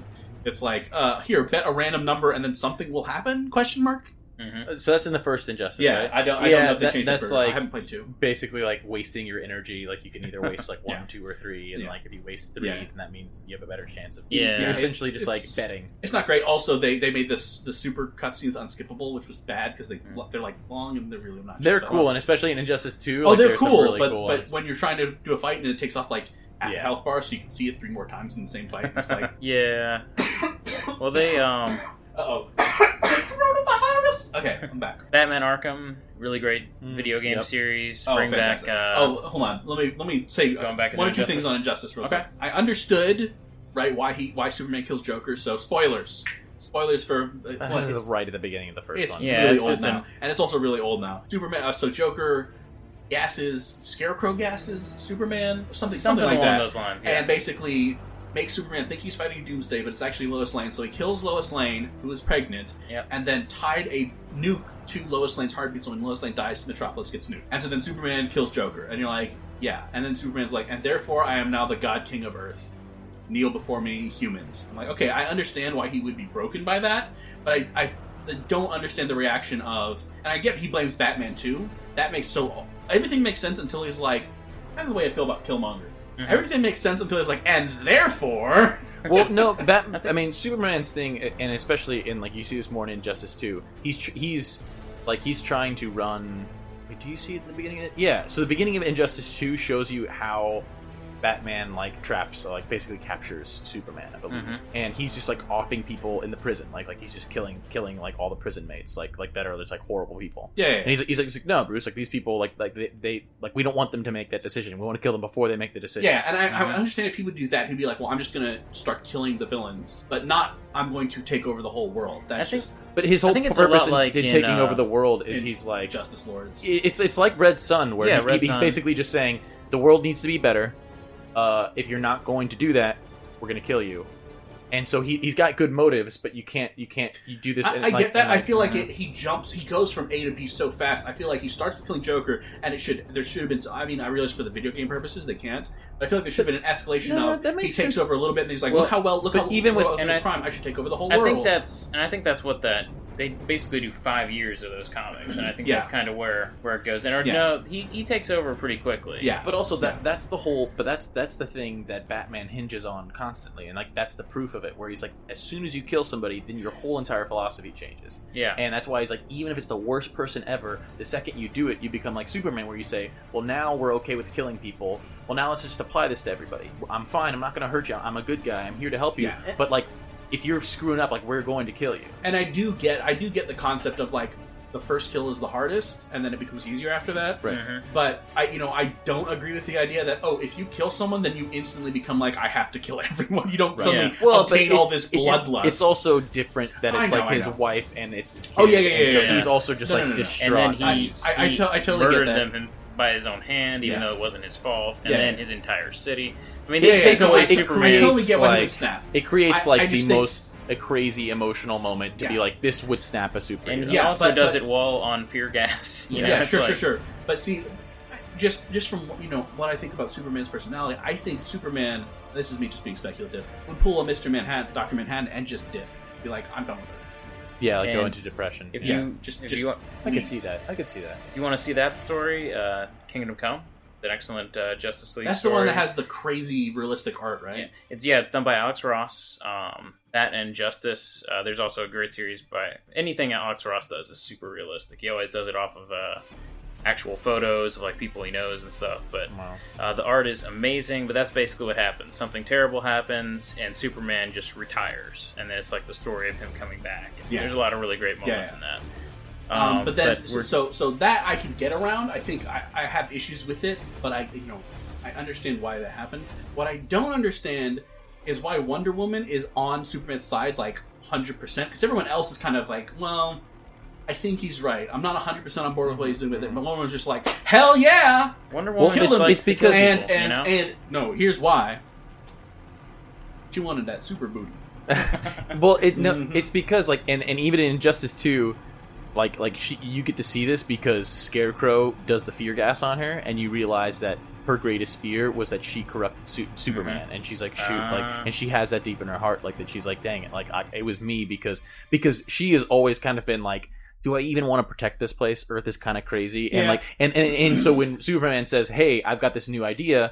And it does kind of tug on her on the like the fear that she has is like man's not redeemable, and so she's like, well, let's go with that, and then she's really caught into the idea that like, all right, this is working, like we are, this was the right way to go because like that proved it, like Clark killed his wife, he killed all these people with a nuke, like this is proving it, we're gonna make a better place, even if people the Joker did right, but that's that like the whole thing is that. Those two characters, well, specifically her, I think that made sense. I do, like, it is true that it seems like her character had turned into, like, more of a douche. Like, should I spoil things in Justice 2, or should I just stop talking about it? Whatever. I think, yeah, go ahead. She like, kills Harley Quinn in Injustice 2. Like, just stabs her, like, with her sword. And so, like, those character defects where I'm like, all right, like, she's seeming a little menacing. I understand her taking Clark's side and being like, okay, this is the way I've always wanted to do things anyways. But, like... Yeah. Okay. Mm. But just I forgot what I was supposed to say. Yeah. No. I think she was just thirsty. Yeah. She wanted that super booty. So two other really great Batman game series. Yes. You've got Batman Arkham Genesis series, which is the NES Batman. I played a lot of the Sega Genesis Batman animated series video game. But there's some bad 2D Batmans. Yeah. but Arkham is fantastic. Arkham. Really great story, good fight system. He definitely is killing people constantly all throughout it. Like, oh yeah, they're uncut. No, they're dead. Especially like, in the third one where you're just tasering them by running them over with a Batmobile. Yeah, and it's not like they're just like, oh, flop it. They're like Team Rocket just going. You're like. They are so dead. You're shooting them with a gun that you use to pierce walls, but it has a rubber bullet, so they're okay. Also, just like the extent that you have to beat them for them to get knocked unconscious, it's like there's like all these face punches, and then it's like boom, kick their face into a brick wall, and then they're finally. It's like nah, you kill them. Yeah, like, no, the big guys, you've tased them like four times too. Yeah. Also, that bad explosive that can break through brick walls, that just knocks them out. The gel. He only uses it a tiny bit, But yeah, I love those games, and the combat. It started with Arkham Asylum, right? And that combat system was revolutionary and kind of took over for a long time. Mm-hmm. All the generic sandbox games were using that fight counter. Shadow of Mordor uses it. The Mad Max game used it. Assassin's Creed has gotten that way. Although Assassin's Creed had that from 2, but it wasn't nearly as nuanced. Yeah. The newer ones are very much Spider-Man's done that. But the combat system was really innovative. Really great story. Yeah. Really good voice cast. Yeah. And they did a really good job making things definitive. They weren't and they're all going to come back in the next game. Yeah. And it's a great Batman Joker story. Oh, yeah. That's City, Arkham City is primary. That story is excellent. The twists in that are just, you really don't see them coming. So if I were to rank them, I would go almost in order. I would go Arkham Asylum's the best, then Arkham City, even though I think Arkham City they really did it. They improved a lot on the combat systems from... Arkham Asylum, but Arkham Asylum's just really tightly designed. Yeah. And Arkham City, it's a little loosey-goosey. And the concept of what is a riddle kind of goes down to the list and get looter. And then Arkham Knight, which I thought was good, and Arkham Origins was kind of... okay. I would go basically the same way, except I'd flip the first two. I like City a little bit better. Yeah. I think just story-wise, because I didn't like the end of Arkham Asylum, where you fight... Joker Hulk. That was a trash. But so I played them. Christmas, I was like, what? I haven't played in a long time the Arkham games, so I played through all of them, and I hadn't played through Knight. But I played through all of them in chronological order. So I did Origins, then Asylum, and Asylum is just so tightly designed. I think just from a video game standpoint, I think that's the most solid ones. The rest of them kind of sprawl, especially because you get more into the open world, it just starts to sprawl a little too much. Yeah. And the Arkham Asylum has some really, really good moments. It has some really low... The lowest moments are probably Killer Croc, which is like, tip-toe, batarang, tip-toe, tip-toe. It's just like... The Bane fight's pretty rough, too. And then that translates into the Joker fight at the end. Yeah, which is just... What was, for City, what was the main boss at the end? Clayface. Yeah, you end up fighting Clayface. But you also have Joker and Hugo Strange. Yeah. Like the primary antagonists. Yeah, they're the primary antagonists, but the final boss fight is Clayface. Okay. But there are some really good ones. I've played that and Origins are the only two I've played. They did some good DLC for those two. Yeah, I think there's a really good Mr. Freeze fight, and I think all the games. Oh yeah, Mr. Freeze fight in City was really good. Yeah, because every time you have to take him down, like it's tough. 8 to 10 times. I remember him. And every time you do it, you can't. He's like, well, you're not going to do that again. So if you pop out of the vent and do a vent takedown, he ices all the vents. Yeah, that was I think probably the best boss fight they've had in the entire series. It was just really, really well designed, super fun, super tense because you're like, oh. What? How am I going to take him down now? He blocked all that off. Wait, what other takedowns do I have? So it really made you use all of the tools that you had.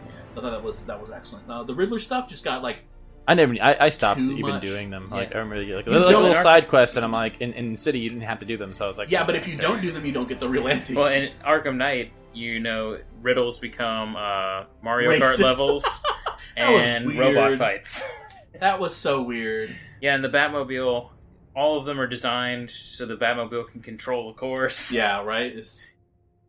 Those were fun, but it was like, what is the Riddler doing? He's out of his element. Yeah. He's lost it. But the character designs were all really great, too. Oh, yeah. Scarecrow was awesome in the last game.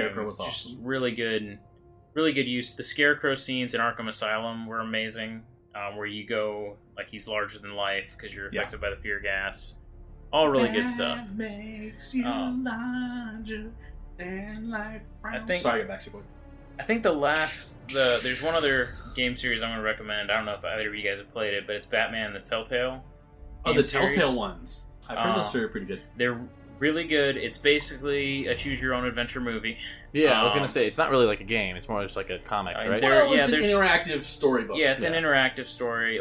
They do some really cool stuff. The first one, I enjoyed a lot. There's a lot of subversion. You get to see, some Two-Face, Catwoman are in there, and depending on the choices you make, they can go different ways. All Telltale games, there is a basic narrative that you end up at no matter what. The second game is really cool. The second episode.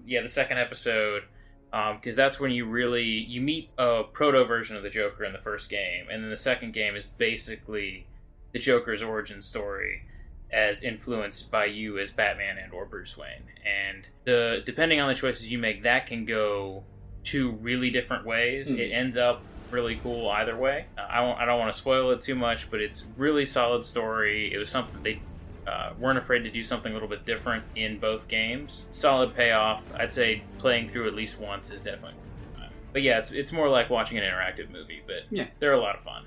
That pretty much covers it. A lot of Batman. Batman is a lot of fun. He's the man. So I'm gonna run down through a few recommendations really quick. I thought about if you want to know more about the history of Batman, I've watched three really cool documentaries. It's from 2005. It's called Legends of the Dark Knight: A History of Batman. It's basically interviews with Kevin Smith, Stan Lee, Frank Miller, Paul Dini, and Bruce Timm, who did the animated series. What does Stan Lee have to do with Batman? He is in comic books, and they got him to come by and talk about Batman. Huh. Well, there you go. He actually, at one point, did write his own version of Batman and the rest of the Justice League. Pretty interesting. But basically, he was just a famous face that they brought in. The whole thing's narrated by Mark Hamill. But also get in like some other writers, Denny O'Neil, Jeff Johns. It's a really good kind of comprehensive history of the character up until 2005. Yeah. And then there's another documentary, Batman and Bill. It's available on Hulu. I think it's actually a Hulu original. Goes back and kind of when Bob Kane created Batman, I touched on this earlier, he kind of took sole credit for it, but Bill Finger is another guy who worked really solidly on it, came up with a lot of concepts and kind of tells like the secret origin of Batman. Really interesting watch. And then one that actually Warner Brothers just put it up for free on YouTube. It's called Batman the Animated Series, The Heart of Batman. And it's basically everybody that was involved in the series, about an hour and a half long, talking about how the show came together. And it's a really interesting watch. If you're interested in the history of Batman, I'd recommend all three of those documentaries. If you're wanting to just watch like a really solid Batman movie or origin story, I talked about Mask of the Phantasm in one of our last episodes. I'm not going to go into that too much here, but I feel like that's kind of everything Batman distilled into like an hour and a half. Mm-hmm. Well, we talked about Batman the Brave and the Bold, some of the other stuff. They're also about games. Most of the ones on most of the animated movies that have Batman in them on DC are all solid. Now there are some weird ones. Batman Samurai, you watched, or Batman Ninja. I have not watched that one yet. It's so absurdly anime. I really don't want to give anything away. It's something you got to experience. I love Batman and I love anime. It's been on my list for a while. You'll enjoy it. It's beyond bizarre. At the end, you're gonna be like, okay, what was that? No. It starts off pretty normal. Like they get thrown back in time, and they're in feudal Japan, and so they're the villains all establish their own regions and take over. But then the second half, again, I'm not going to spoil it. The second half goes off the rails. It goes into a very different. It goes from like ninja anime to a very different genre of anime, and you'll know exactly what genre it is as soon as it happens. But again, I don't want to spoil it. It's not. Right. It's not. It's so bizarre. All the DC animated movies are really solid. Some of my favorites are Year One, The Dark Knight Returns. If you want to watch, you want to do like an animated Batman movie night, watch three. I would say Year One, then watch Under the Red Hood, and then Dark Knight Returns. That's kind of like a cool makeshift trilogy there. Mm-hmm. If you're really interested in Batman animation, Batman the Brave and the Bold is really solid. If you're looking for something for kids, it's a great introduction to the DC universe. Yeah. Batman's really awesome in Young Justice. Oh, yeah. He's not a main character, but he's a really awesome supporting character. And there's a lot of Robin in Young Justice as well. Yeah. And then one that gets overlooked a lot is called The Batman. The Batman, yeah. We didn't talk about The Batman. It came out after Batman the Animated Series. It was done by the same guys who did Jackie Chan. Yeah. So you'll recognize the art style if you ever watched Jackie Chan Adventures. That's the one where... oh, my word. I'm blanking. Batman 66. Adam West comes back. I believe he voices the mayor in that one. Yeah. Yeah, he's in there. It's really solid. The first season is a little slow. Yeah, but it's a really interesting progression. Basically, you start out, and the theme song for it is amazing. It's this really creepy Batman theme. But they do... Batman.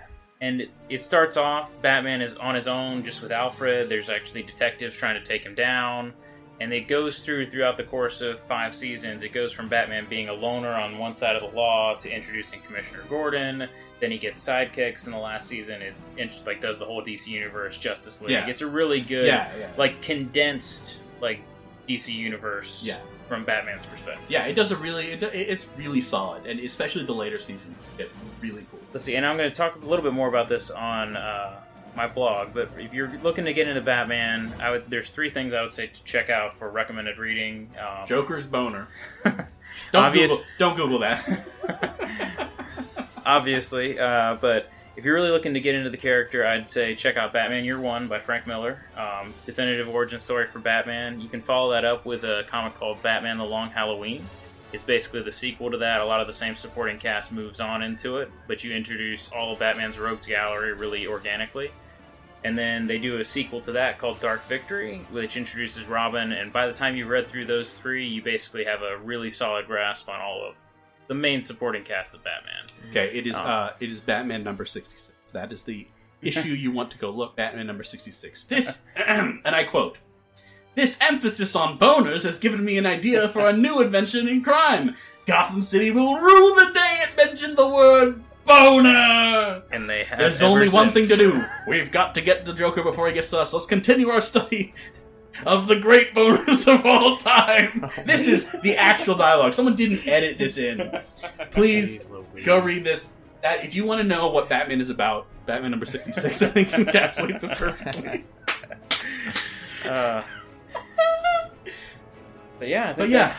Batman, cool. I think like you said before, he covers the entire spectrum of superheroes. Goofy, campy, serious, gritty, and everything in between. Yeah. And so I think there's a Batman out there for everyone, and it's in Batman 66. Yep. Agreed. Well. Cool. Yeah. Good show, guys. Good show. All right, let's wrap this up. So, Greg, where can people find you? If you want to get in contact with me on Facebook, you can find me at Chapter One Films. Also, if you want to find me online, you can go to my website, chapteronefilms.biz. You can email me, Greg, at chapteronefilms.biz, or find me on Instagram at chapter_one_films. We got to get you a Twitter. Yeah. I feel like I would just like get sucked into a black hole. Yeah, fair enough. The Greg again. Other Greg. Jason, where can people find you?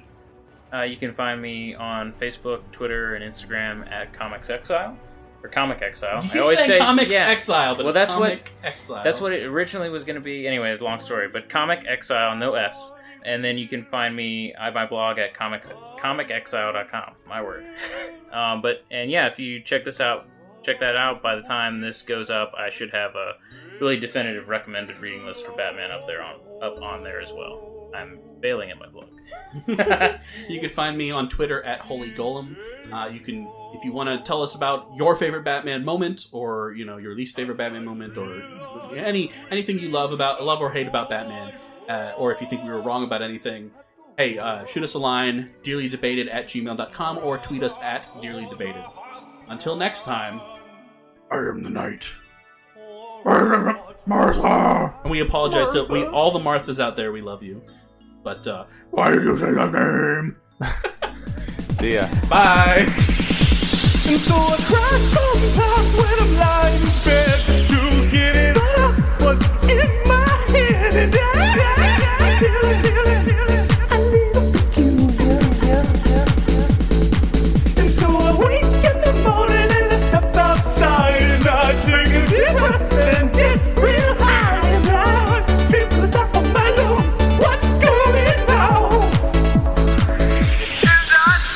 Hey,